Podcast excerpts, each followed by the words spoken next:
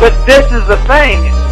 Does IU having the AAU programs that they have in Indiana, does it take away from Archie's recruiting? You know, instead of thing.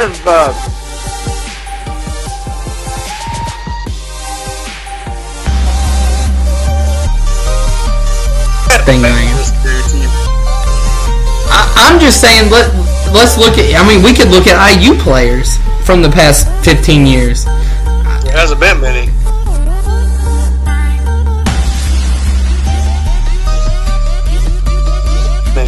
Well, it sounds like the dog ate them. And then the dog ate them. You gotta give them nothing like brownies and peroxide. Cooper is. All right, welcome to Sports and More with HTC. Tonight we have M Squared, RP3, and Teabag. It's been a while since we've done the show, but we're going to jump right in like we haven't missed a beat. Our three-point rundown, we're going to talk about Colts' future. We're going to talk about IU's future and a little bit of their past. And then we're going to talk about some local basketball going on. So we'll go ahead and we'll start with the Colts. Any of you guys have anything that stands out right away that you want to dive right in and talk about? I guess who they drafted. Hey. Well, we can do that. I mean, I did just read the article the other day. Andrew Luck is going to make it to the beginning of April. OTAs. Mini workups and stuff like OTAs, yeah. He's actually going to be at them. Is he? Has he started throwing yet? Because the article said he has. Yeah, not throwing. He's picking up weighted balls that look like footballs to like just get into that motion, but he's not throwing the ball. He's like getting it, putting in the cocking it back and doing that fun stuff just to get that shoulder moving. I think doing all that. 7 or 8 pounds too. Mhm. I like the move where he wants to be, 100% sure that his shoulder is able to handle. I'm just glad they're taking it slow and not rushing him back. Yeah, there's a lot of and there's a lot of other people out there that are like, oh. They're so, because of what happened to Peyton, they're so worried that Irsay is doing the normal Irsay thing and just trying to keep everything under wraps and not letting out the real truth and letting everybody think that Peyton's going to be good. And they say, no, he's not good, and they get rid of him. Afraid of that with Luck. I think he's a smart cat. I don't think he's going to come back before he knows his body's ready. He went to, his rehab. He knows what he's needing to do to get himself back to 100%. And I think he's smart to not rush it. Go ahead. Go ahead. I'm sorry to cut you off. Go ahead. Well, I just know, I think one of the last few shows we did, we talked about how, Luck may be back week 6, Luck may be back week 5, whatever it was, and we didn't see him at all this year. And, I don't think we were the worst we were ever been at the quarterback position with our replacement that we picked up. I think it was a good move not to rush him back, and he was smart to just kind of remove himself from the environment, just get himself healthy. They tried to see how Jacoby Brissett. Yeah, Brissett. And that it's not for lack of trying to try to get him back. They tried, and he had a setback, and they shut him down off completely. And that was the hardest move they made was to shut him down. They drug it along for as long as they possibly could.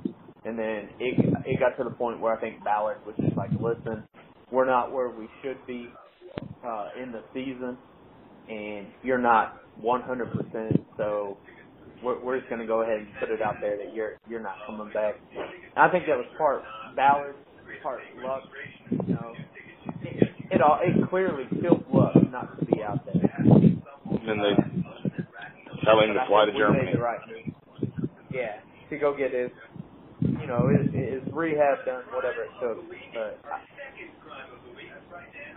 I think it was a smart game. Who's listening to TV? What's that? Who's listening to TV? Pardon me. Watching live PD. There we go. I just heard the news chopper 4 came in somewhere. Yeah, that was the live PD picking up. I was gonna say I'm out in the garage. I'm on my porch now, but right you might hear a rooster crow every now and then. But no, I think it was good. I really think Ballard handled that situation very well. I mean, there was no reason for Luck to come back. We didn't have a team to put around him, and chance of him getting hurt again. Well, Ballard's smart enough to realize that. Well, it ain't speaking about. A non-playoff team to not play. Speaking of Ballard knowing what he's doing, what do you guys think? Good or bad that Colts are not going to re-sign Frank Gore? I think we need to get younger. I think it's.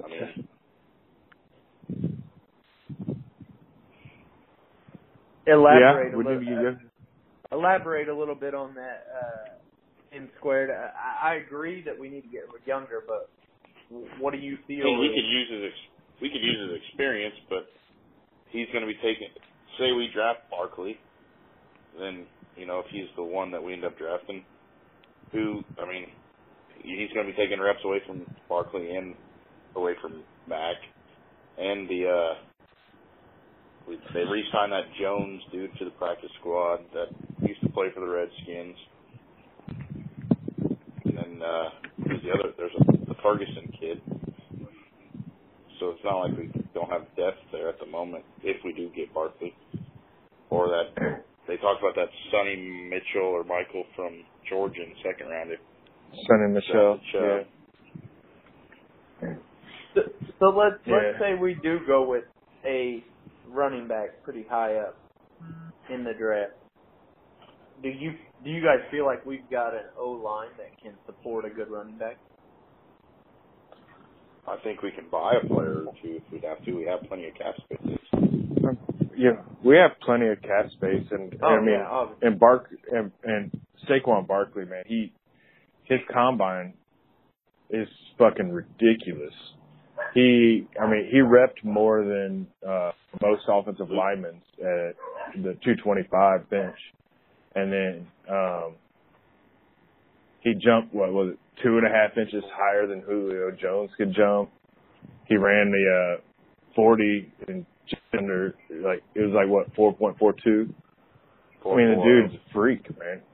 Yeah, and... he ran faster than Devin Hester. Yeah, and then there's something else. But, I don't know if we're going to go with Saquon, even though I think, with someone like that, you can almost guarantee, even with a shitty line, he's going to get some yards. But there's another cat that fucking ran yesterday that was, what's his name's backup before, the guy down in Jacksonville. What's his name again? Leonard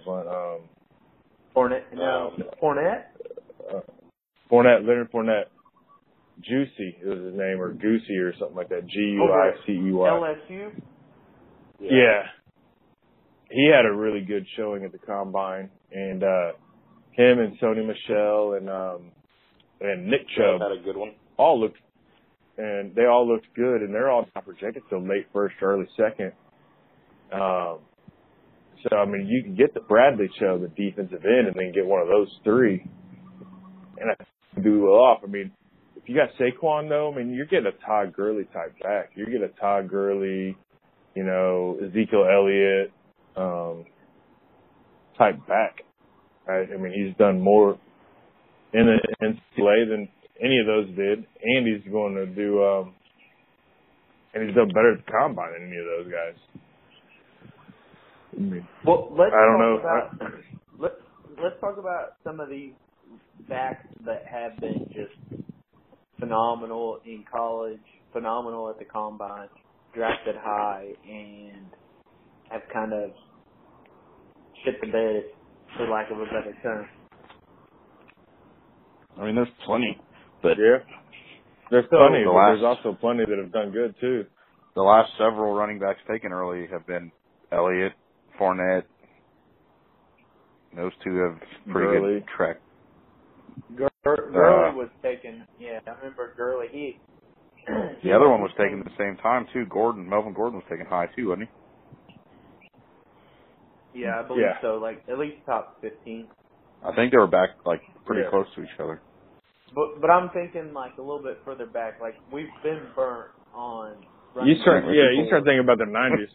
I mean, Trent Richardson was one of those. Edgerrin James was a number 2 pick, and he did pretty well. Donald Brown was a high pick. And I know we've kind of talked off air about some of those guys. And but then you also have to mix in those Kajana Carters and stuff like that didn't do anything. So, in my opinion, you're going to be taking a running back that is really talented. He's, a freak athlete, and he's going to be coming into a program that he knows is going to be pass heavy. And do we know that though? In my opinion, we have to look at what else can this running back offer other than running? Did you see Barkley catching the ball the other night? No, I'm not even talking about skill set. I'm talking about blocking and just being a physical presence. So that's one of those things. That's actually one of his strengths over running is his actual pass blocking ability. And that's something that we're going to need. And if you look back at his blitz pickup. Yeah, and let's look back at Richardson and Donald Brown and all these names that we grew up with. Were they multifaceted kind of players where they were able to bring something else than just running the ball? Because let's be honest, have Andrew. I know what you're talking about. You have Andrew Luck under center. You're gonna throw the ball. Majority of your plays are going to be throwing the ball. You're not paying Andrew Luck millions of dollars to hand the ball off to a running back 50% of the time. So, I mean, and we talked about how we have this debt. So I think keeping a good rotation of different players is going to be huge for us. And I think every single back that we put in there has to bring more than just speed and more than just hands to the equation. They have to be able to hold their own. They have to be able to read assignments. And they have to be able to protect the quarterback. And that's what we have to do. That has to be part of your O-line kind of equation. Like, we have a crappy O-line. And, we can go out and buy a piece here and there and make that better. But if you're not throwing in the type of player that... Podcast. If you're not throwing in the type of player that protects your quarterback as well as run the ball, catch the ball, and be a freak athlete, then I think that's where we're having a lot of key stops to get, or key defending our quarterback at the moment. So I agree with you that Barkley can do that, but can you do those other guys? Because if Barkley's not on the table for us, before we pack on Barkley, and we decide to go with a running back later on, do they bring that skill set?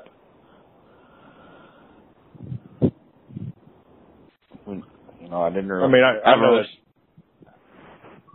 I've watched, Georgia a couple games and LSU a couple games. I never really paid attention to that on them because I just figured that we weren't going to go with the running. We wouldn't.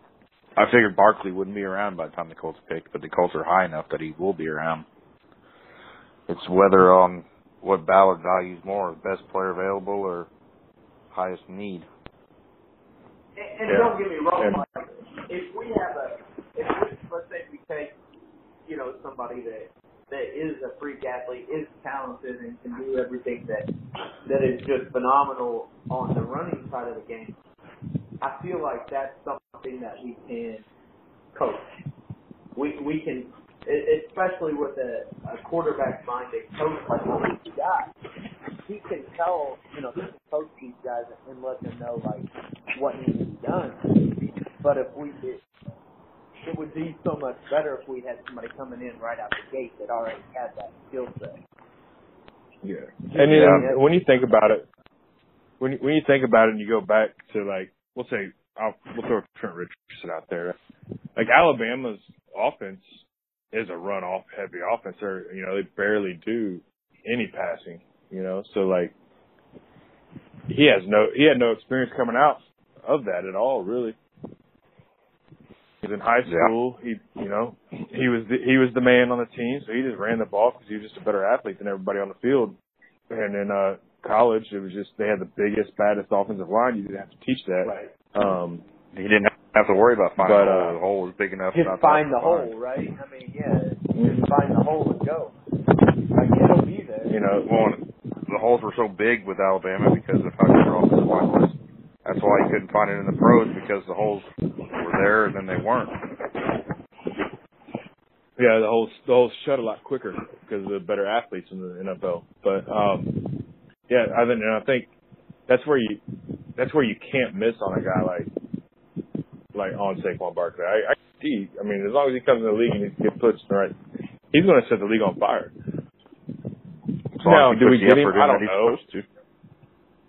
Yeah, and that comes back to a thing. I know I don't know if I put it on air or not, but a lot of these NFL players, and Trent's one of those, that I think the problem with Trent was, and a lot of the guys that you see fizzle out after 2 or 3 years that come in that are just awesome, is their whole goal growing up and coming through and everything was to get to the league. And then once they get to the league, they don't change their goal. They've attained their goal, and they just, all right, I made it, and they don't change. Like the badasses, like the Walter Paytons and, and the Peyton Mannings and all that. They're like, I made it here. Now I'm going to be the best at this, and then I want to be the best at this, and I want to make this, they don't change that goal. That's a huge thing. Well, and they go out there and spend their money on. And that's something. Go ahead. Yeah, and that's the thing. Yeah, sorry. And that's the thing that you can't predict. You can predict all the things, but that's one of those, that mind in that guy's head is one of the things you can't predict. Oh, and he said supposedly he's nailing all the interviews too. Yeah. So and he looks like today.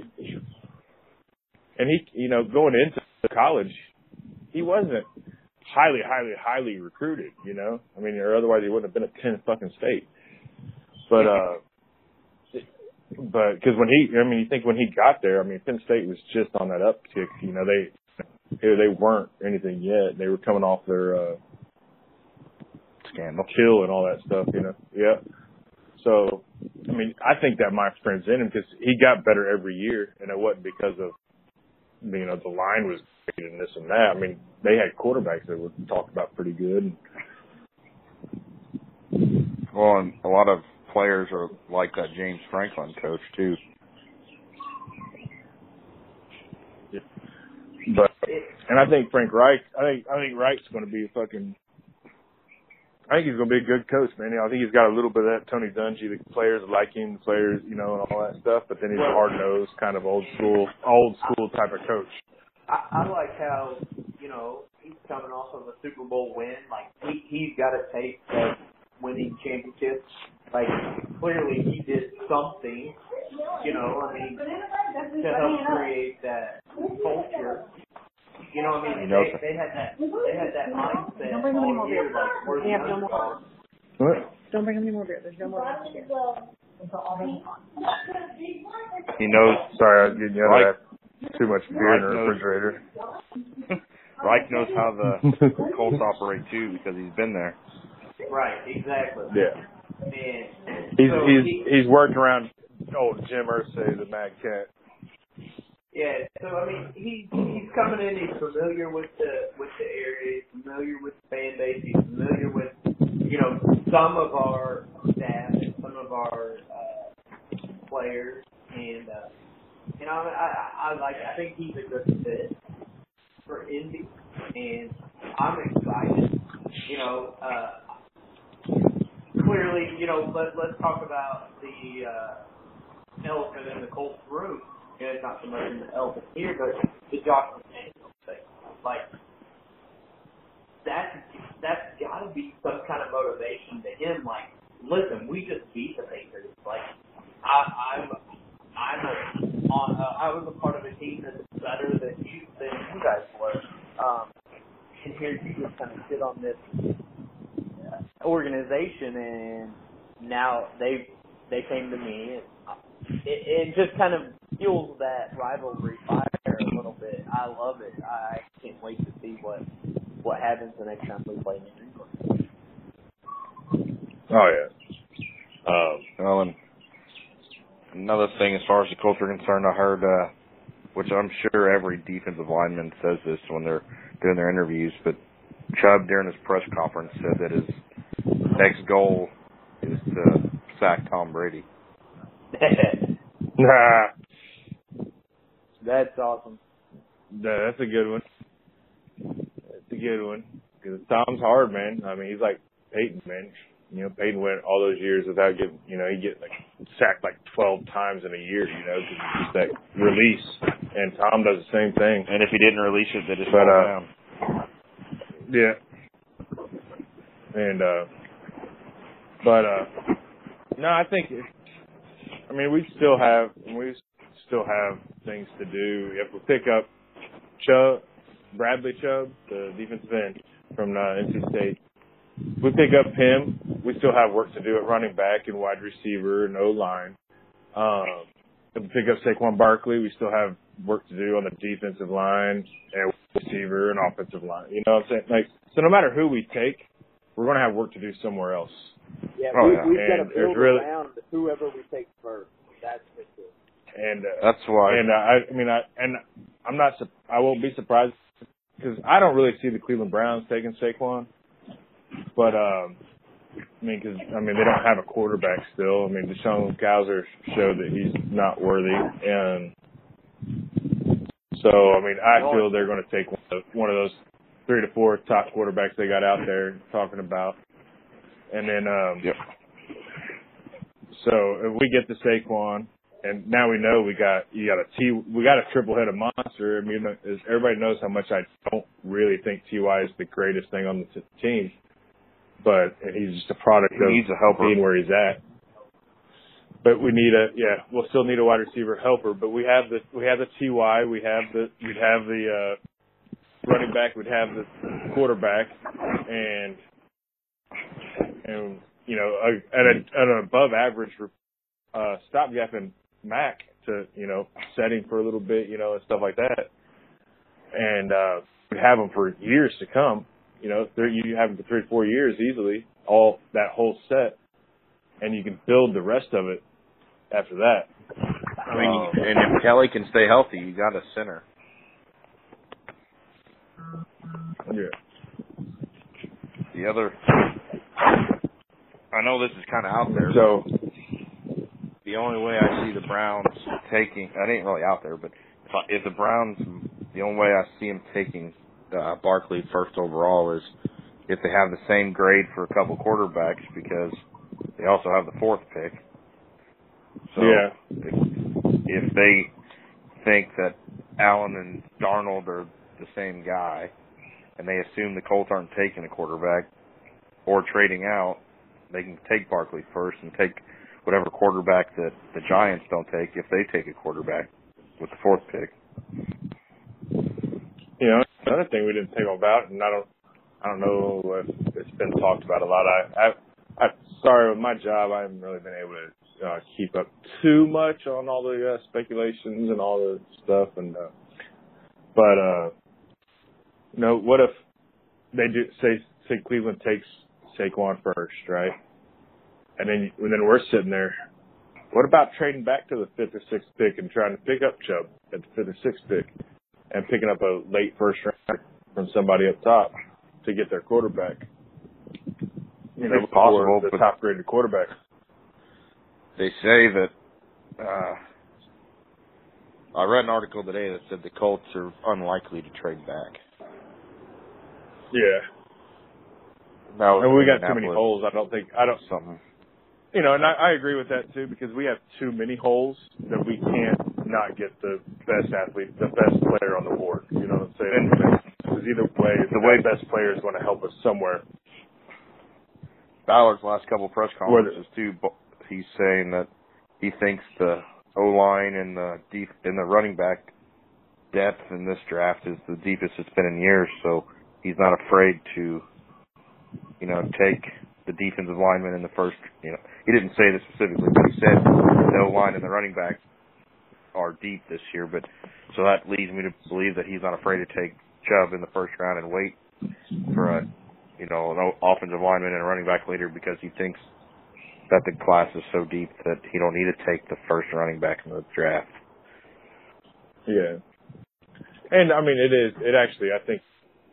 Saquon is bar none ahead of every running back, right? But then I don't feel there's a huge drop-off from that next tier of, I'd say, four to five running backs.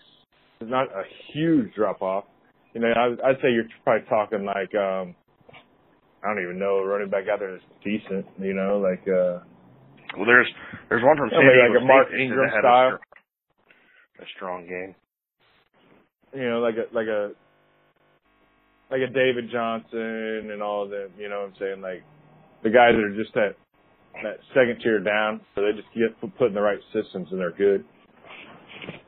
Well, you know, that's one of the things you run when you run back and you start getting those lower guys. Like the guys like Saquon Barkley are, you know, not very often, you know, they come out into the draft and they can fit in the end system. And then when you start getting those lower guys, you actually got to get the guy that fits your system.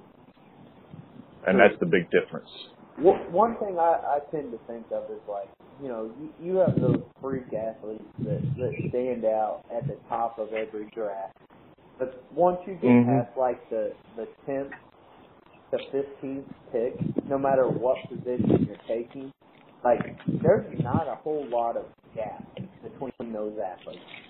You know what I mean? Like once you eliminate every, you know, all the household names, and you start looking at these O-line or these other running backs, like they're all going to be freak athletes, or they're going to be athletic because they're not going to go off the board in the first round unless they are talented or unless they've done something to make these guys, like, salivate over them. You know what I mean? Like, so once you get past those big household names, like what we kind of talked about, you know, early second round, late first round, those guys are going to be, in my opinion, pretty equivalent no matter who you're taking, where you're taking them. So, you know, if we can get a Barkley early and then add some pieces in the early second round, you know, and maybe even third round, adding some of those pieces where these guys are going to be key contributors no matter what, like, you've got to think about those skill positions, in my opinion. You've got to think about those skill positions that you can't really teach the athleticism that they're bringing to the table. Yeah. Right. I mean, that's the big thing is I think the major drop-off on guys isn't their athleticism more than it is their knowledge of the game, their ability to process it faster. Like just their brain, you know what I'm saying? Right. Yeah. Right. And the fact that they've been there, they've ran a pro-style offense or defense, whatever side of the ball you want. You know, like, and they've been up against pro caliber players. Like, if you're pulling people out of the, you know, the Sun Belt, you know, like they're not playing against elite NFL competition. Athletes. Well, you know what I mean? Like Big Ten and ACC and, you know, like those types of teams. Power Five. SEC, clearly. Those types of teams are playing against NFL quality players all season long. Minus, you know, the few early games. For the most part, they're going up against the competition. I've seen on Twitter today that he faded out. I don't know what happened to him. What's that? Yeah, he's still there. Oh, there he is. I've seen on Twitter today the Colts are interested in Dion Lewis from the Patriots also. That's the main running back catching, or the main receiving running back that the Patriots have. Yeah, and I think he's a bust, man. Like, I don't think he's worth the money. Like, he's good and all, but I don't think he's worth that money that they're going to have to pay for. But that might be the experience. That might be the experience back that they're looking for. You know, somebody that's been there. If they can get him cheap, he might value himself more than what he's actually worth. Yeah, this draft is going to be an interesting draft, and you know we're going to talk about it all the way up until draft day. You know, what can we expect and what we would do, blah blah blah. Dream scenario, I think, as far as the team's concerned, in my eyes, would be to take Chubb in the first round if Barkley's not there, because that one's just kind of a flip a coin. And then an offensive lineman maybe in the second round, and maybe trade up from the third and pick, wishful thinking, Sammy Cobbs from IU. Just because we need somebody tall. We have no tall receivers. We need a big guy. He's over 6 foot. But he's a taller. That's one thing I haven't looked at the receivers. Like, what receivers are coming out that are? It's a thin receiver draft, isn't it? That are studs. There's really no studs. There's a stud from like the Julio Jones. A&M. I think there's a stud from A&M. But I know I read on Bleacher Report they had like Indy. I think they interviewed like three receivers today. One was from Maryland. One was from I don't even remember. I know the one was from Maryland for sure. But I know there was a stud from – they interviewed him on NFL Network the other day. I think he was an A&M receiver. He's supposed to be the best receiver in the class. Yeah. But Tom – I don't – Go ahead. There's one from – we're missing that Calvin Ridley from Alabama. That's another one.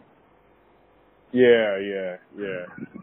Oh, there's no – big, like Julio Jones, like, you know what I'm saying, like that big possession receiver. Because we got an old dipshit over there, and then we don't have anybody who will go across the middle and just get lit up by soil.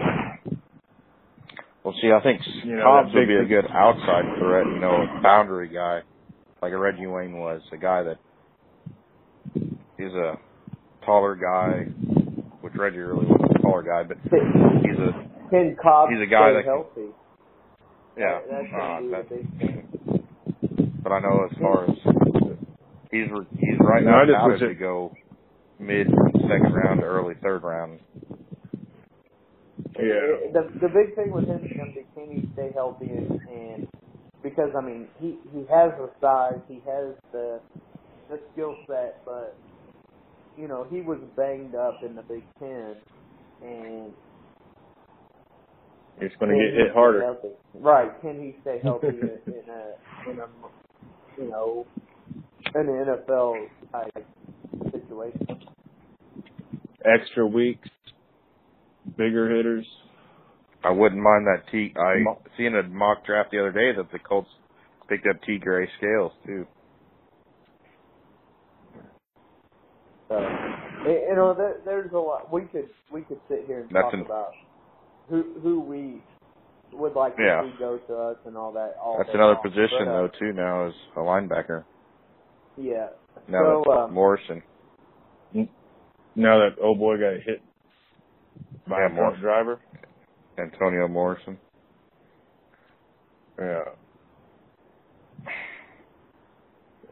So I think we've kind of, you know, we've at least put our thoughts and opinions out there on the at least the early draft pick.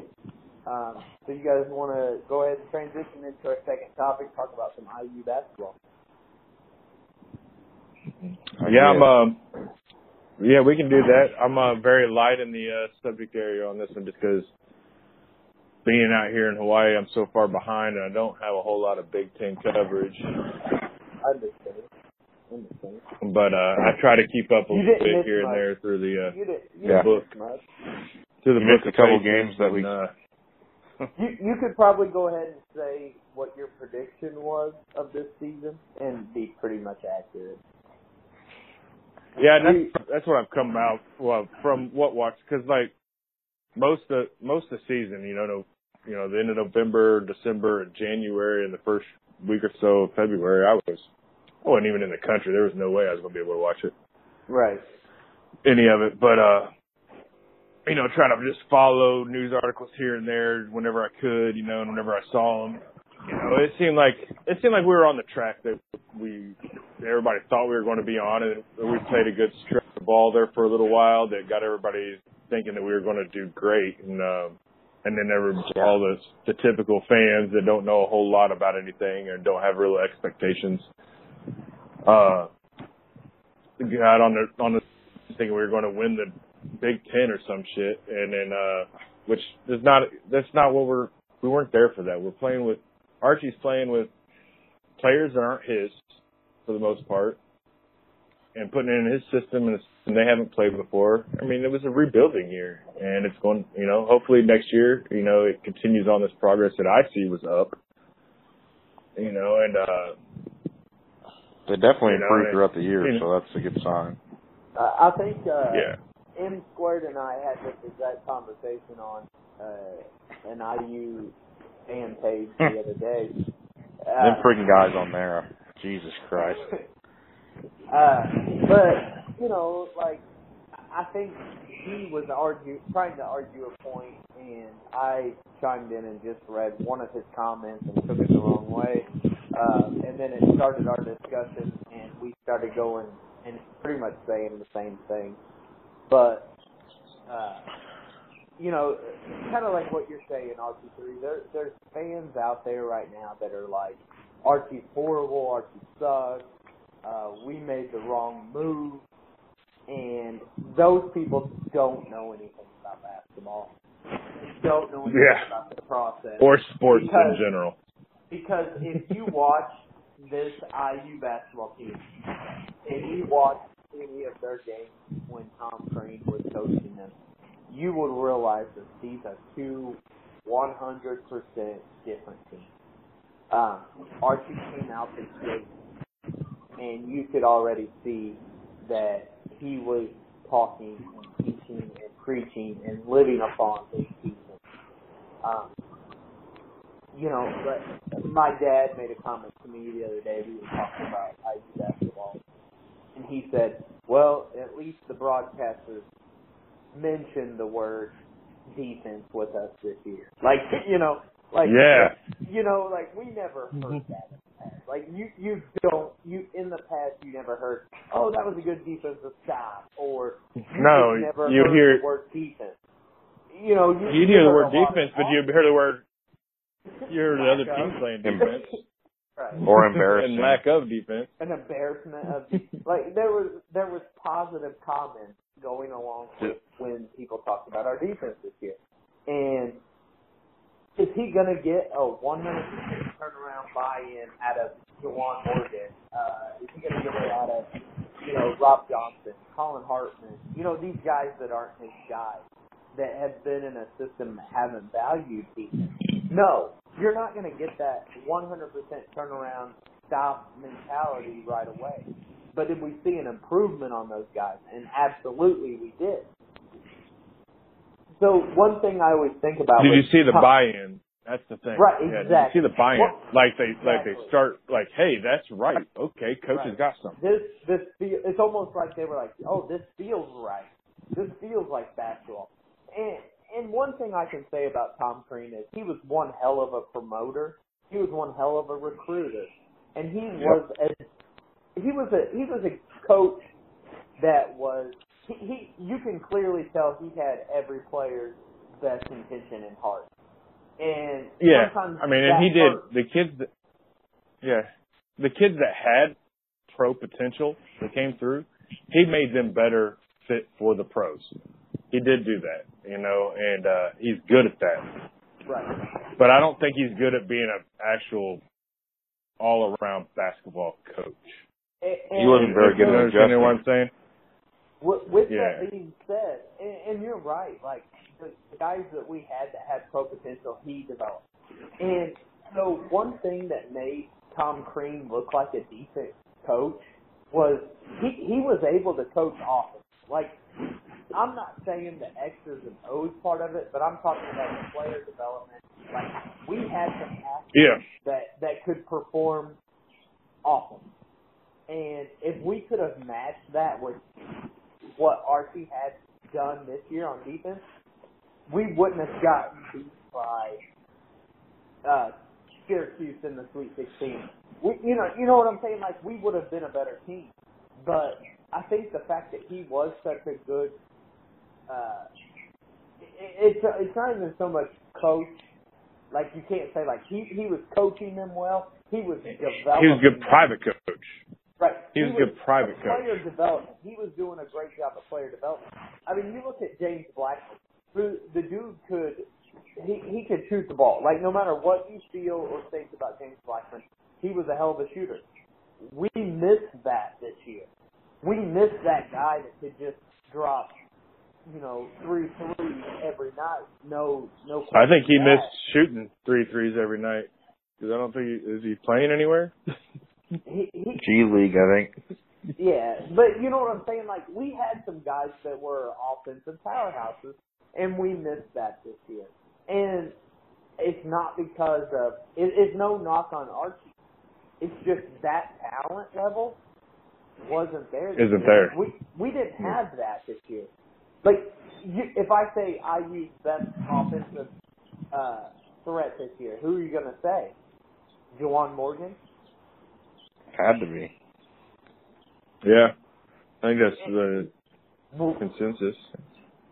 You know what I mean? Like, where did Juwan Morgan succeed this year? He succeeded around the rim where he was able to, in the paint. Power his way through. We didn't have that outside threat this year. Where in the past we've had Jordan Hall, Yogi Ferrell, Blackman, all those. Sajwal. Who was the other guy? Sajwal, right, yeah. You can say who was the best trail shooter that we've ever had? What was his name? Rob Johnson. Oh, Watford? No, he beat Watford. Yeah, Watford. The trailing shooter. Yeah. But you know, I mean, like, we didn't have that this year, and Hartman, he gave us a little bit of offensive threat, but he gave us what his athletic ability could. Right, exactly. When was he healthy? What his body could. I don't think he was healthy all year. Rob Johnson, he was. If you think back to those people we just mentioned, Rob Johnson was like the fourth option on those guys. And Romeo, where art thou? He's getting ready to go play in regionals.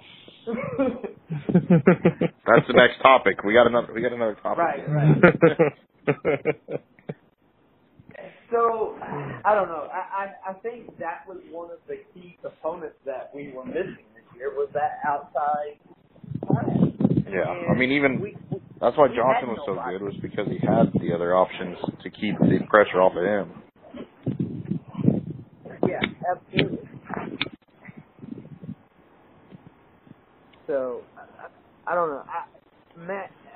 M-squared, I understand what you were getting at with your thread the other day on that Facebook fan page, but Is that one Facebook page? It's full of a bunch of retards.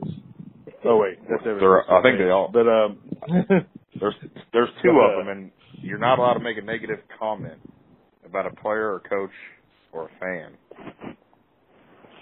Hilly got kicked out of it a couple weeks ago. Well, imagine that. Hilly got kicked out of something. I'm gonna bring up what you said, and I want to discuss it with you because I know what ended up happening was we got back to talking about the same thing. Were you doing a typical TJ, or were you doing a typical teabag and perk thing? Were you drunk, arguing the same point? No, just different words. So he made a comment about how everybody needs to kind of back up off of Archie and quit saying that, you know, he's the wrong fit. And then somebody made a comment, and then M Squared made a comment that said that the coach can only call do so much. The coach can only call plays and make substitutions. And he can only do so much. And I disagree with him, but at the same time, when I made this comment, I knew what he was thinking, and I knew where he was going with it, but I wanted to make the point known that the coach has so much more. And really what I was doing with making this comment, I was agreeing with you with your original point that you made. Yeah. The coach does so much more than just that. And yeah. Archie has created a culture that, and that's one of those, you know, coaching buzzwords, but Archie has created a culture that we have never seen at Indiana, at least since Bobby Knight. And yeah, part of that culture that I've never seen was the empty student section at pretty much every game. But that was only because we weren't winning. You know I mean, a complete empty student section is not cool. He called him out. I mean, what else can a coach? A coach cannot put seats in the stands unless. No. Well, and a lot of people are saying that, you know, people are getting these tickets. They order these tickets, and then they don't go and sell them when they can't make it, or these, you know, these season ticket holders and all these other people want to sell their tickets. They buy these tickets and then they try to sell them for 3 times face value, and people are like, well, fuck that, I'll just watch it on TV. Right. But what the main thing is student section. And student section.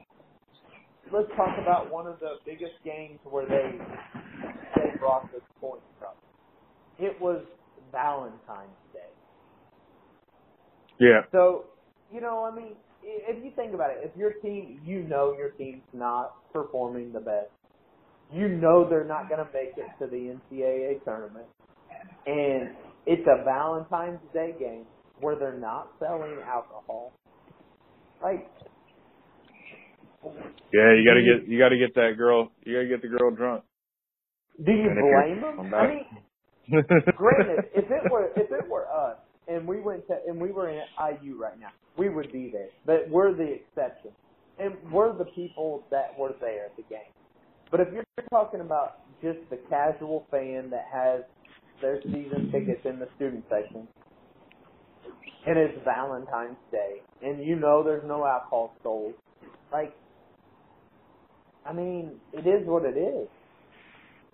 You're either going to try to take your girl out or go find your girl. Yeah. In the game, if I recall, the game was at like 4, like 8:30 at night. Yeah. I don't know. I still think Whatever. That's just enough. I was just bringing it up. But yeah, I mean, I'm not making excuses for these fans. I'm just saying, like, it was like that last year with Crean too, wasn't it? Yeah. Towards the end of the year. For one, you can't blame that on the coach. It's clearly about the opponent. I mean, they were playing Nebraska. No, Illinois. They're playing Illinois. And the team we already lost to. Well, we end up winning that game, right? Uh-huh. Yes. And if I'm not mistaken. Hey, who just said uh-huh? Me. Oh, okay. It sounded like Perk there for a second. I was like, what did he get on? And I'm pretty sure it was a good game, but I mean, Valentine's Day, 8:30. We're playing Illinois. We've already lost to them. You know we're not gonna. I mean, you know, it's just one of those things that's out of a coach's control. You oh yeah, it's out of a coach's control. I completely agree with you on that. I was just saying out of an IU standpoint, you know, that's one of those things that just doesn't happen at IU. Right. Well, that's why it is the Assembly Hall, you know, one of the greatest stadiums of basketball in. But you also got people bitching on Facebook saying, I don't know why IU just didn't build a whole new stadium and tear down that piece of shit, yada, yada, yada. I mean, fuck them, Sam. Yeah. Well, they're saying IU should have built a bigger stadium. We can't fill the stadium we got now. Why would we build a bigger one? Right. Why would we go bigger? No, stay with the one you have, because the one you have is amazing. It's a huge home court advantage. Yeah. There's no stadium like it. And, I mean, everybody knows. Like, you go into IU, no matter if you're the best in the nation, you're intimidated. Just walking into there. Top five places in the country. You got Cameron Indoor, you got Assembly Hall, you got probably the top two right there. Yeah. As far as the craziness and the loudness. Yeah. They even said that. Was this the Purdue game when they were saying it was one of the craziest environments they've been in a long time? Well, I've even heard some NBA players talking about the difference between Assembly Hall. Assembly Hall is so much harder to play in, even though Cameron feels like everyone is right there on top of you. They said, but it feels like there's about 1,000 more. You know, like it's 1,000 times. Just it goes like straight up. That dome. You're shooting, and then the shooting distance from the backboard to the walls and stuff kind of throw you off a little bit compared to a lot of other places. Just getting that depth perception. Yeah, and the sound reverberates so good in there that even if you're not at full capacity, it still sounds like you are. You know, and I feel like I'm not a true IU fan because I haven't been there in 15 years easily. My dad hadn't been there since last year, and that was the first year he's ever been there since the 80s. And then none of my kids have been to it. My son. You know, I'm just a CIU parent, man. Well, you live in fucking Hawaii. I mean, and Jacksonville before that. Yeah, so it's like it's not like I could just it's like, oh like hey, IU games up for Jeffersonville. Like you live in Hawaii. Like okay, like, you can go see them at the Maui Invitational. If they come again, Jesus. I was like, oh man, Mount this year we're down. I was like, oh yeah. And they're like, oh, not coming, fuck them. But I forget who came and said Notre Dame was here, and I was like, I'm not going to that. But, okay, let's talk a little bit about IU's future. All right, so I'm going to go ahead and lay this out there, and this is going to be, you know, take it how you will, but this is my thought process. Romeo is not going to IU. And before you jump down my throat or you give me your opinions, let me express why I feel this way. All right, we are in the sectional, regional, semi-state month right now. Like, everything is going on. I'm going to go ahead and put myself in Romeo Langford's shoes. If I'm Romeo Langford, before sectionals, before regionals, I'm going to go ahead and come out and say if I'm going to IU. Because everybody that's going to be attending your game, no matter if they are from Floyd Central, no matter if they're from, you know, wherever, they're going to be IU fans most of the time. So why not go ahead and state that and let those people coming that are maybe not so much cheering for you, go ahead and have a reason to cheer for you. So instead of having a gym full of, you know... You're thinking like a 35-year-old. No. You're thinking like Adam Hill. Let me finish. So instead of having a gym full of people that are cheering for New Albany and Romeo Langford, you now have the entire gym is thinking, hey, at least this guy's going to be a huger if he announces. So here's the reason why he hasn't announced where he's going to play basketball. Because if you come out before sectional and you say, I'm going to Vandy or I'm going to Kansas, now not only have you pissed off your fans, you've pissed off every single IU fan in the state of Indiana. So if you come out and say... Which is all of southern Indiana for the most part. Exactly. So if you come out and say, hey, I'm going to Vandy, and then you show up at sectionals, your own fans are going to be booing you. You know what I mean? Like, you're not going to be well received. So it's only in his benefit to go ahead and say, I'm going to IU.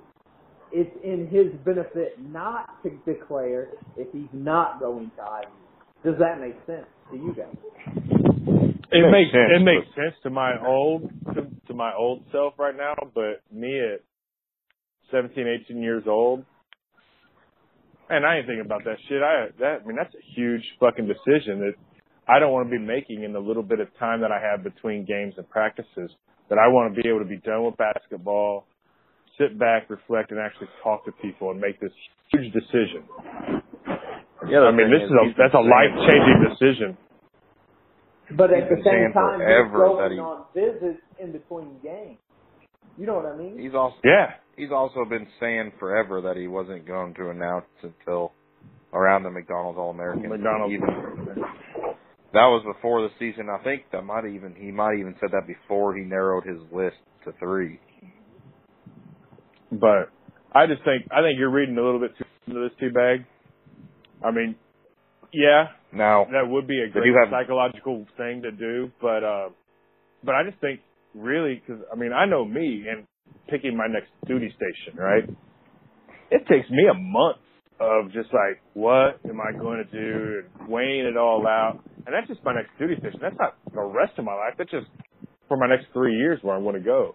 3 to 4 years, well, what I'm going to do, where I'm going to go. He's only going for 1 year, so it's not like it's the rest of his life. But he also, I mean, has to figure. It does, kind of.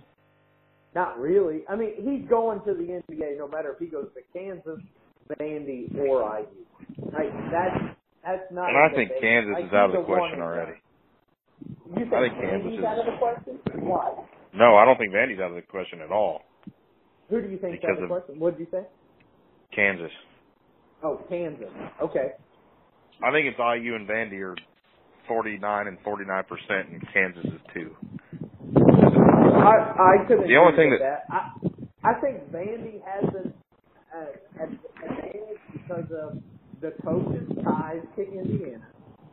And the two recruits. Boyd's already signed there. Garland's already signed there. And they got another five-star. And the SEC is easy. The thing is, it's much better than competing in the Big Ten. They can go to Vandy and run that conference, be in the NCAA tournament, and make a deep run. And yeah, because the only team was the last really have to worry about. Vandy was the last place team in the conference this year. That's irrelevant because you're going there with your boy. I know, Marlon, but I'm saying they can turn it around. Exactly, yeah. You're going to turn it around. Now, granted, you've got IU, who you need to turn around too, and the whole and who you can be a in-state hero. Don't get me wrong. I want him to be a hero. I want him to become IU.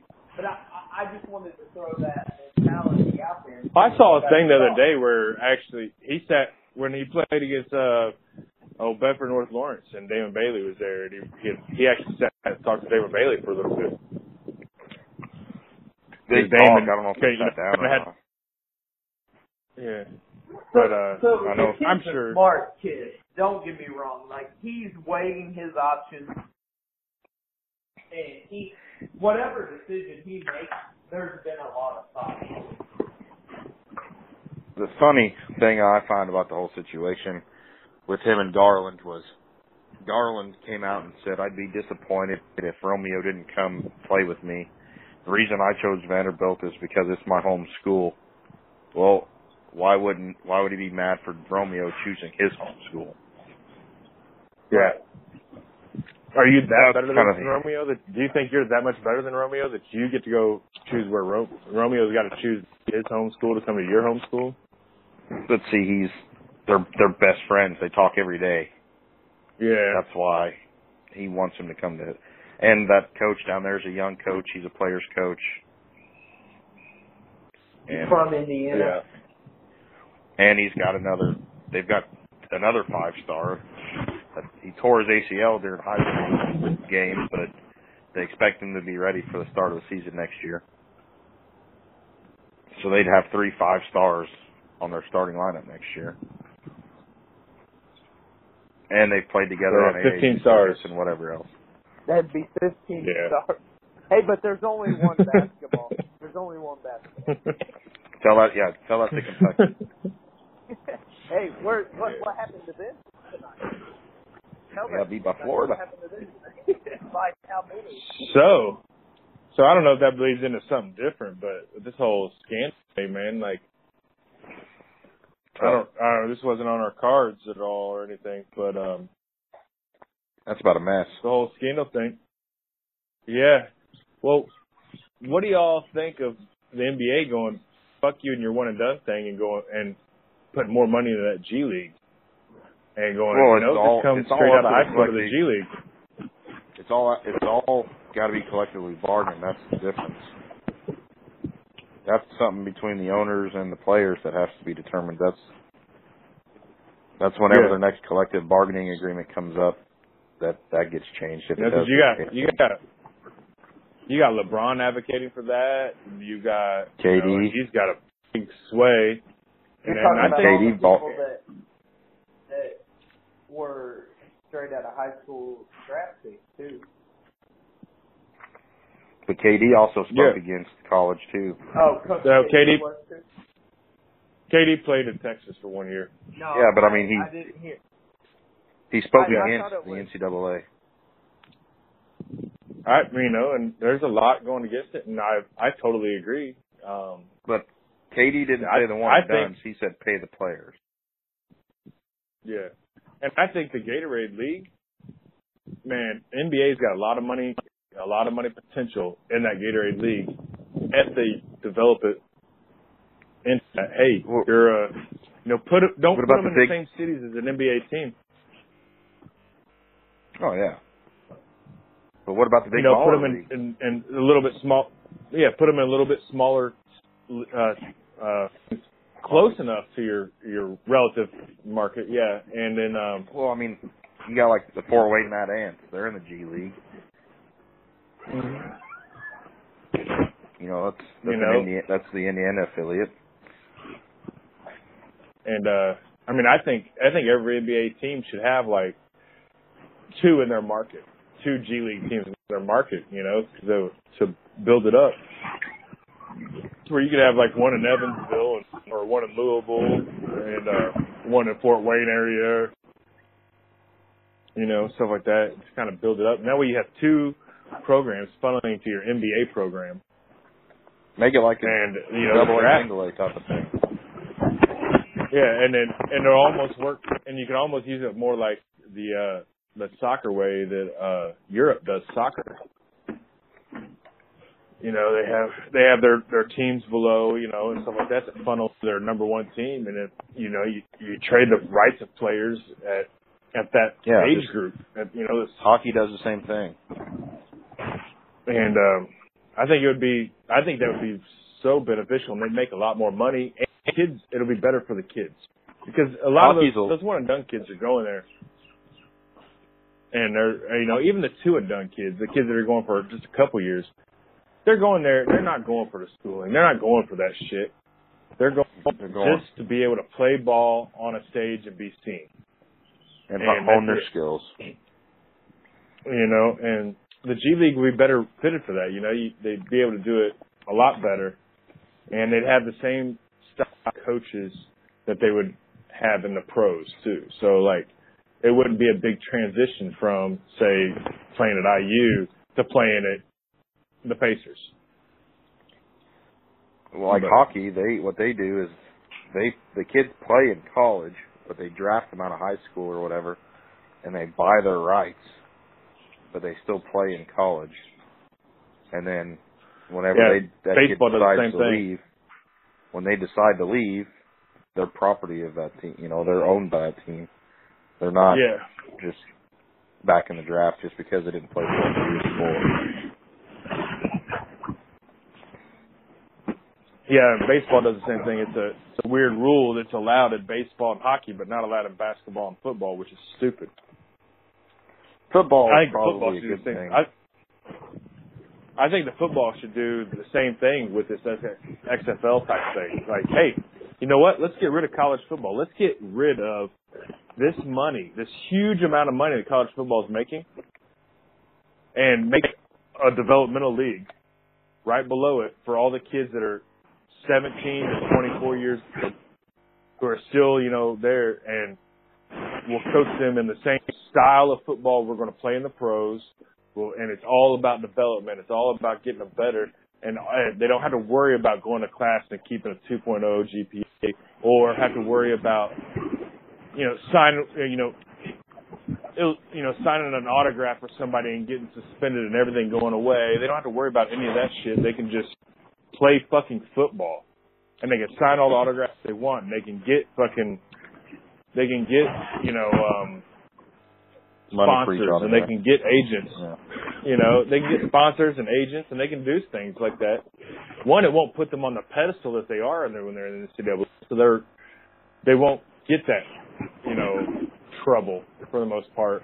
And two, they'll be ready right when, and you can draft out of that at any of those kids at any of those years, you know, depending on, you know, how well they are. Football is a little bit harder, just because of how big of a talent difference there is in the NFL compared to high school and college. But the other thing with football is, or with most sports is, I don't think, since like the kids, if they go to college, they're not on the hook for them players. Like if, say the Colts pick a kid out of high school and he goes to this developmental league, they're going to be on the hook for this kid. They got to pay this kid his medical bills, whatever. So that's extra money out of their pocket. As far as baseball, they do it in Europe, man. They do it in Europe in soccer, man, and it's been working for years, or for fucking a century. Every country over there does it. And you know, like that's one thing you've got to think about. Like everybody has to buy into that one system. Yeah. So that all players are playing. But I do think you got to get the cream of the crop to come. I also think this scandal's going to hurt it. If this scandal gets as big as what it's expected, that's where the G League has to get to. If they want their thing to be legit, is they have to overcome all of the elite talent, and some elite talent still want to go play. You know, like some of those kids want to go play college basketball and they have that experience. They want the experience. And the only reason they want to go play college Well, they get that too because it's the way it's always been, you know. But well, you got to like somebody going back to that culture. You got to change that culture. Oh, and some of these kids realize that they might not make it, that they need a little bit of education and a social experience of college. And, well, yeah, the Jordan Holises and all those guys. You can still keep NCAA basketball for the student athlete, because a lot of these basketball players aren't a student athlete; they're an athlete and a student also, instead of a student first and an athlete second, which is the way NCAA is supposed to be. And I think those guys that are actually more athlete than they are student should have a league to go play in, instead of having to worry about being a student. So what you're describing right now is Division II basketball would be your D1, because those kids are still athletic and they want to compete, and that's what D1's supposed to be. D1's supposed to be that way also. Right. And so the only reason they go to the college for the most part, you know, some want to go and be the big dog on campus, you know, and be able to, you know, do whatever they want and be awesome, you know, and just looked at it as an all-star, you know, because they know they're not going to get that anywhere else. You know, when they make it to the league, they're just going to be that sixth man or that, you know, hanging out there or whatever. But it's a culture. This is the path that makes you an NBA player. You got to be the one and done. You got to do this for people. But if you just go, hey, if you start getting just classes of guys, and where 75% of them coming out of high school are like, I was going to G League. And once they start doing that, within 5 years, that's going to change the culture, and NCAA basketball is going to be back to student athletes. I also think that this could possibly disband the NCAA as far as probably basketball and football are concerned, and the Power 5 or the Power 6s are going to split off and do their completely different thing compared to the rest of the NCAA. Yeah, because, I mean, you think about it, these coaches are getting paid more than professional coaches, some of them, and that's ridiculous. That's straight ridiculous. Well, and these players are, you know, I think personally that, you know, I think kids should be able to go find an endorsement whenever they want to, whether they're in college or not, or charge for an autograph. I mean, maybe not get paid by the school itself, but be able to make money off of their name. Look at what we're looking at the way it is now. We're looking at these scandals because not universities and not coaches, you know, whatever. People are offering them $100,000 just to come play at the university. Like, there's gonna be a lot of shit coming out here in the next few months, and it's gonna taint the NCAA, and that's what's gonna help, you know, our country. This is gonna help your G League, because, you know, this player coming straight out of high school is gonna say, okay, well, you're going to pay me $100,000 under the table, and it's going to be dirty, and I could eventually get caught and change my name, or I could go make, you know, $100,000 playing in the G League for a year. Yeah, because right now the G League has a bad name on it. You know, it's like that's where you go if you're not good. Well, the NBA's about to have a bad name on it. When all this and that's what I'm saying. Like the G League's name right now is, I got drafted, but I'm not good enough to play the pros. You know what I'm saying? Like, that's the G League's name is. Where NCAA is like, I'm, you know, you got to change that name of the G League. Not change the G League from G League to something different. I'm just saying you got to change that, what people say about it. You know, the reputation. Yeah. And to where it's like, hey, this is good shit. Well, and like, I think the Australian Basketball League came out the other day and said that any high school player that wants to come there to get their 1 year of eligibility out of the way, they'll pay him so much money. You know, I think it was like $70,000 or whatever it was. And you know, and that's a decent amount of money, like when you think about it, because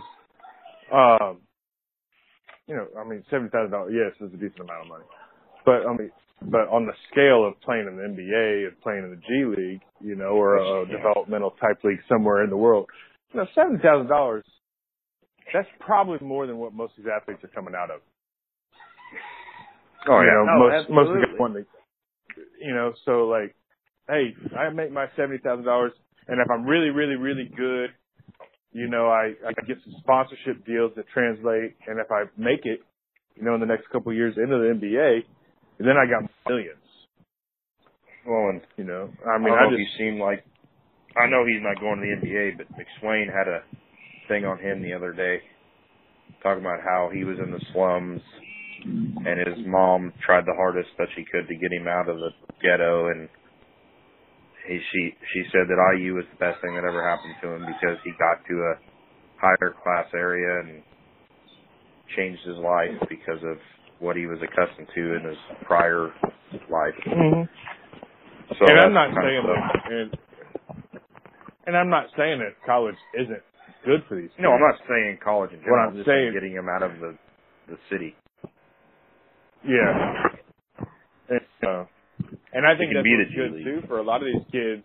For a lot of these kids that decide to go away from home to play college, you know, like KD going to Texas to play college. You know, that was probably good for him to get away from all of his friends that he grew up with and all that other stuff. You know, and so it was better for him to get into a new environment. You know, it's not hard for somebody who walked on as a freshman and is already probably one of the top five people on the campus, you know, to be friends, try to be friends with. You know, everybody knows your name and all that other shit. I mean, I'm sure it's not a bad deal to have. You know, so you're going to make your friends. You're not going to be homesick so quick. But the kid home, you know, like grew up in Indiana and goes to play at IUPUI. You know, it's not good for them, man, because they stay hanging out with those kids that came out of and start getting in trouble and don't learn how to actually act. But I agree. You know, I don't know. But other than that, man, I mean, I just wanted to kind of bring up this. I didn't really want to change our top three subjects, but we were talking about college basketball with IU, so I kind of threw it in there. But and you guys all really think how tall is Romeo Langford? He's about 6'5", 6'6". Okay. Right now, I've watched a couple of the games, but I've never really able to tell him apart from a couple of the other guys. But besides watching the skills, you know, because I'm watching on my phone. But well, in the games you're probably watching are him playing against prep schools on ESPN. No, it was on Facebook Live. I think I watched the game last weekend. That was Bedford. That's the one they got beat? No, they got beat by Bloomington.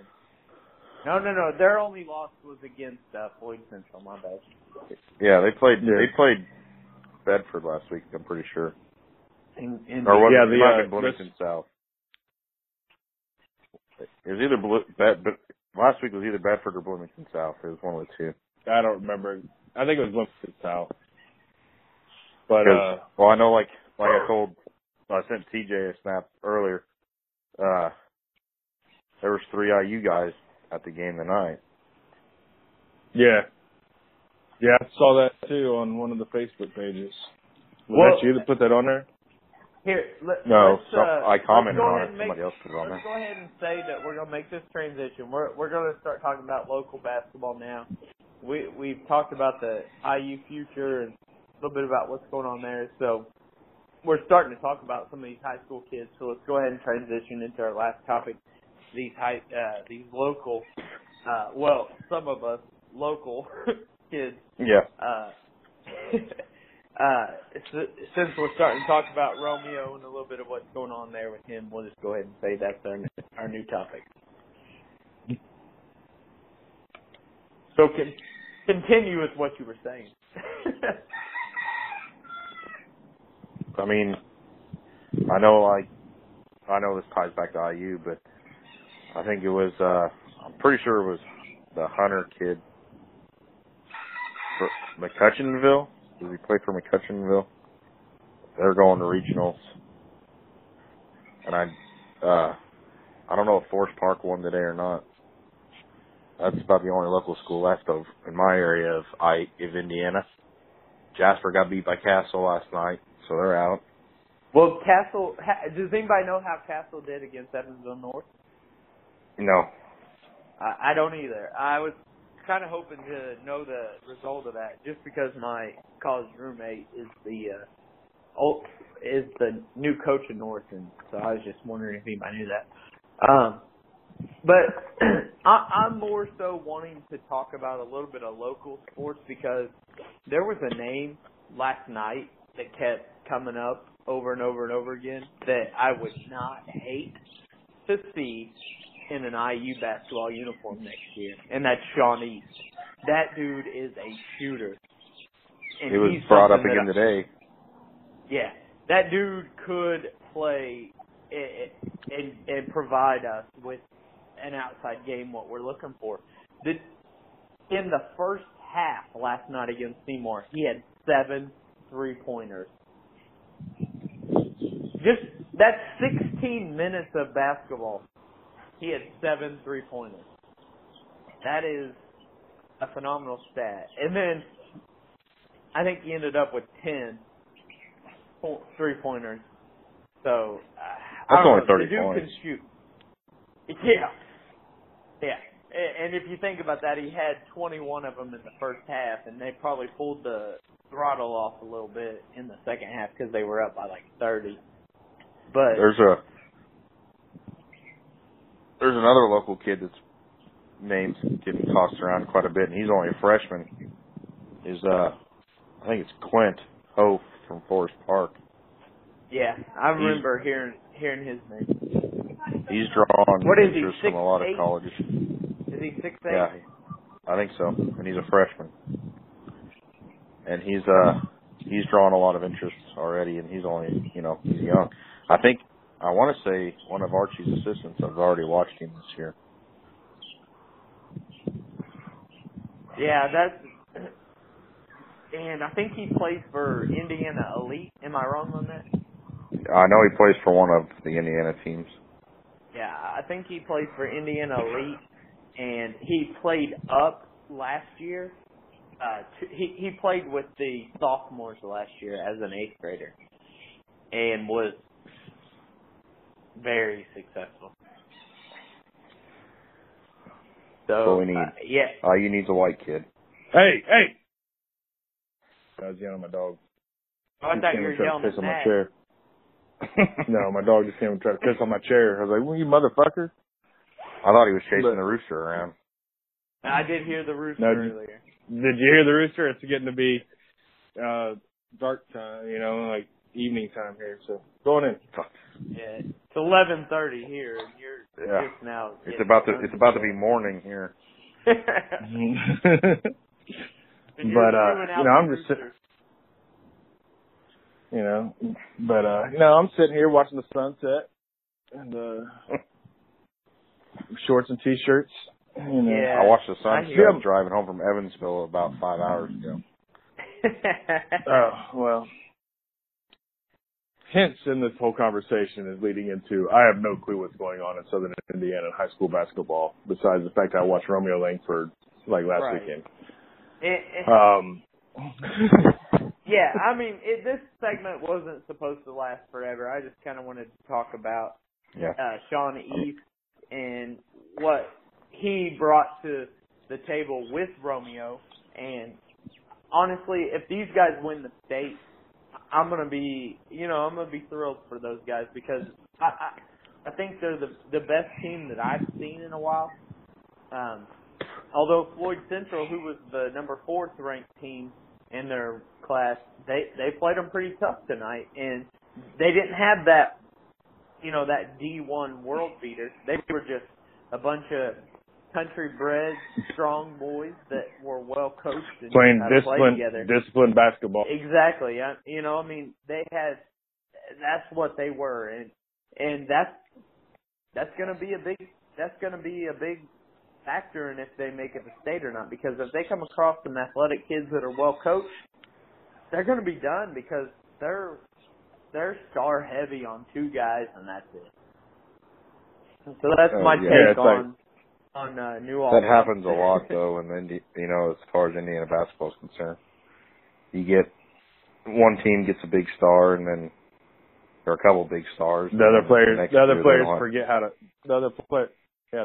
on the team don't know how to just take over the game because they never have to. Mm-hmm. You know, like, hey, you know, old boy's fucking, you know, he's a D1, you know, all-star, great, awesome player, but, you know, the other team said, you know what, he's not going to beat us, we're going to make the other four beat us. It's all mentality at that point. Like, can't let one person break down your whole team. But you know how it is. You get players. But you see it a lot. They rely on that one player to pull them out of a hole or do something to get the crowd back into it or get the team motivated, and they rely on that one guy to do that because he's known for that already. Agreed. And it's a mental thing, too. It's like, oh, man, our best players get shut down. We can't do anything against that. No, motherfucker. You know, like, yeah, this is your time to shine. You know, take it. Romeo only had 17 points against Floyd Central. Yeah.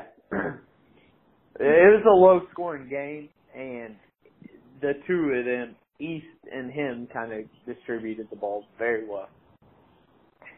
But, yeah, that's the thing. Like, if you're going to shut down one player, you've got to have another player that can contribute, and New Albany has that. You know, if you shut down two players, if you're trying to shut down two players, then you're leaving another person wide open somewhere. Or a lane open or something, yeah. Yeah. Yeah. So, yeah, I don't know. I mean, I live in Indiana, so I don't know a whole lot. I don't even know a whole lot of local basketball anymore because I don't stay in touch a whole lot with it besides the big names. Yeah. Well, like I said, I just want to kind of talk on that. Yeah. And let you guys, you know, we're trying to follow Romeo a little bit, see where he goes, what he's doing in his final year in basketball. Going back to IU's future, there is a second scholarship open for next year, too, since Curtis Jones transferred. So there's another slot that he could fill if he wanted to get Romeo to come with East. I would not hate that at all. I would, because that kid can shoot. I've seen it in person. I've seen it on TV, and I mean it's just such a mechanic that is just so smooth. And he's a pure shooter. You can clearly tell. Word is Archie's also looking for a transfer. That he went and watched a Ben Sims player play the. Oh boy, Ben Sims. Hey, I got a question with that too. I mean. You guys are close. You guys are all close to Vincent's, and I went there for a little bit. And when I went there, and I'm not going to say the year to date me very well, but Sean Marion was there.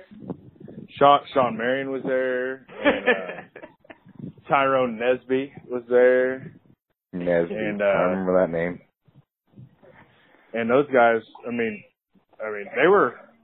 I mean, going to Vincent's basketball. And we're back on this whole Southern Indiana thing. You know, going to Ben Sims basketball was a good thing.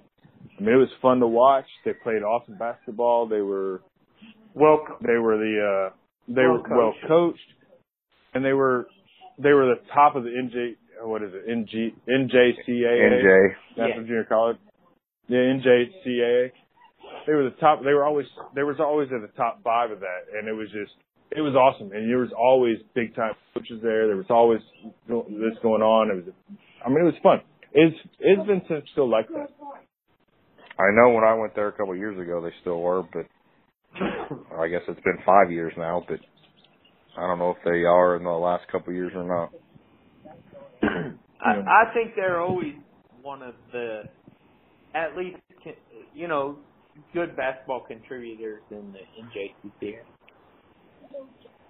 Yeah, I mean, they were always fun to go watch, and I remember, you know, I got to, my one of my best friends when I was in college there was the starting point guard for their team, and you know he was good.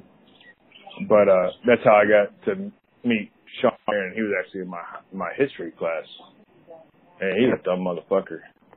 But didn't matter when you got to the NBA. But no, I mean, I did some homework, helped him out with some homework and shit, you know, with that. I got to, you know, cause I played pickup with him and shit like that all the time. And, yeah, I mean, he's a good dude. He's actually a pretty chill dude. It's fun, but I just wondered if JU is still the same, or VU is still the same way. He's name dropping over here. Yeah, no kidding. He's like, yeah, I held his jock for him, it's no big deal. Yeah, I did. I might have powdered it once or twice. No, I'm just joking. But it was a good time. I mean, like I remember those times and it was fun. But like I was saying, like it was awesome back then when I went there with the level of play that they had. You know, and they were top of their arena they were allowed to play in. Well, and they've always had good kids. Like I was saying, they always have the kids that just couldn't make the grade to play actual straight NCAA. So they came there and got their grades up before they went to the UNLV or whatever back then, you know, to go actually get looked at. But well, the nice thing about going to a junior college is you can go, if you don't think you're up to that standard, you can go there for a couple of years and transfer without having to lose a year of eligibility because it's a 2-year school. Yeah. Because that was Sean's reason why he went there was because like he had like a 1.3 GPA or some shit like that. It was horrible before he got there. And he went there just to get his GPA up to get over to say, you know.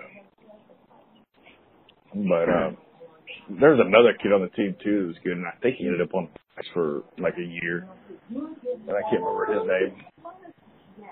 But well, yeah. All right. I just wanted to ask that question. Let's just talk in local sports a little bit. We've been at this for about an hour and a half. We'll go ahead and close it out. You guys have any closing thoughts, any final thoughts or anything? Well, I think the Hoosiers' future looks bright with the coaching and even the recruits that are in the waiting for next year with or without Romeo. And the Colts' future is looking up with Luck getting healthier and the higher draft pick we got this year to be able to get the higher talent, at least early. So I think as far as Indiana sports are concerned, they're looking up even for the Pacers.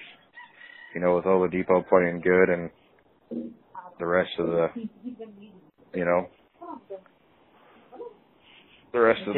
Indiana stuff's looking good. Kind of talk about the Pacers. I know, like, one of our last conversations we had some, you know, Cap was talking about how the Pacers are just going to be horrible, and here we are, we're over 500 coming down the stretch here in March. And very well a tournament contender. So, yeah, I'm really excited about Pacer basketball. So, I agree with you with the Hoosiers and the Colts as well. So, all very valid points. Great final thoughts. RP3, what do you got? Shoot, I had an idea in my head and I just lost it. It's the Rooster. That's what it is. That's what it is. Yeah, that's what it is. You guys hear the Rooster? I do. Yeah. You do hear the Rooster? Yeah. He's pretty cool, except for at 5:30, 6:30 in the morning. He's not very cool, but he really likes to hang around my house, and he's got a little buddy. Actually, I don't know if he's a buddy. He's like this competition that hangs out about a couple houses down, and they like to have a little competitions going on in the mornings about who can crow the loudest or whatever. But yeah. But that's the thing about IU or about living out here, and they got chickens just everywhere, man. It's just roaming like stray cats. And But other than that, no, I was going to say, you know, the pace of basketball I'm really looking forward to. Oh, yeah. So what I was wanting to say. So this week, LeBron hit 30,000 points, 8,000 rebounds, 8,000 assists.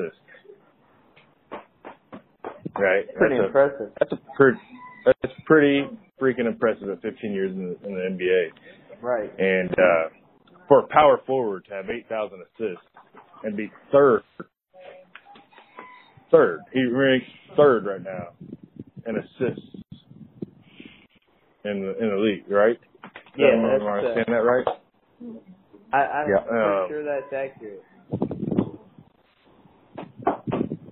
For a power forward, I mean, and that I just want to say that and saying like, what saying that is that we want to talk and try to say who's better, Michael or LeBron, and I feel like you can't because they're two different players, man. They play two different positions, they play two different styles, and we can't say it. And we should just sit back and relax, watching greatness and enjoy watching greatness. And I'm tired of hearing everybody say LeBron sucks, you know, because like he doesn't, obviously. You know, you wouldn't have those stats if he sucks. Right. Yeah, and the reason everybody's dogging him for having to get other superstars with him, you have to when you're playing a team like the Warriors that have four that could be Hall of Famers in the future on the team. Right. Yeah. I mean, it's not like he's playing the Suns every game. Right. Mm-hmm. Yeah. All valid points. So you guys have kind of wrapped up all of my thinking as well. You know, I definitely agree. IU basketball is heading in great places with Archie and our future recruit. Pacers are doing great things, and I love seeing Oladipo back in Indiana getting the praise and the fanship he deserves. You know, I took my dad and my son to a Pacers game last weekend, and it was just a phenomenal atmosphere and a great spectacle event. So Pacers basketball's doing well. Football has me excited with the new coach, top draft picks, and again our quarterback healthy again, and again with this local basketball thing. I mean, it's a phenomenal thing to see Indiana kids, you know, just doing really well, and you know the fact that we're grown ass men talking about where an 18-year-old is going to spend the next year of his life is just a phenomenal thing for me to think about. But yet we still are, you know, on the edge of our seat trying to figure out where he's going. It's just a fun thing to do, you know. Like you see so much talent, you want to see him do well, and I think we all clearly kind of think the same way. Like we just want to see this kid do well. And the fact that he's coming out of Indiana just makes it that much sweeter. So, other than that, man, that's all I got. If you guys have anything to talk about, something I've said, go ahead. Go U.S. Curling. No. U.S. Curling. Yeah, there we go. We didn't do a show for the Olympics. A little disappointing. I was just making fun of the McAfee show. Yeah, we gotta start doing some. Maybe trying to get some Saturdays in here. You know, just right now. Yeah, I know. We try to get our show and website going again. That's for sure. I'm gonna get this posted out. I'll probably drop this podcast on Monday. And then I agree. I think maybe a Saturday show, and then I'll drop the show on Monday. That might be our best bet. We can get Perk, get him to quit being such a sissy. And Adam, he's up in Indianapolis every weekend. Yeah, so. Hilly can't be hanging drywall for the rest of the year. So we all saw that he was all in. yeah. Well, he said he was in, and then apparently he's got to drywall his whole entire property or something. I don't know what's going on. No, when he tore that wall out, he tore the wall out going to the upstairs out of his kitchen. So he was doing that today. Okay. Well, yeah, he needs to play him more appropriately. We'll get back into the swing of this. I think this episode's going to be a great one for the listeners. We'll start dropping some more stuff on Facebook, Twitter, and Instagram. We'll get back into it. It's been a crazy past couple months. You know what I mean? My daughter was born. We're getting back into the swing of things. Hilly's getting married. Got a kid coming. I know M squared has a kid that's, you know, probably what, like 10 months now? 8 months. 8 months? Oh, I guess. She'll be 9 months in a couple weeks. Yeah, RP3's been out of the country, and Kurt got married, so we just had some shit going on, so we'll get her back there together. And, yeah, we had that nice golf course experience. Yeah. But, before we get any more incriminating evidence, let's just go ahead and let's all raise our glass, have a little toast here, and back to HTC, getting back to what we do. And y'all have a good night. Keep your beer cold, and have a good weekend, boys. Later. All right, man. You guys, good time. Thanks. Bye.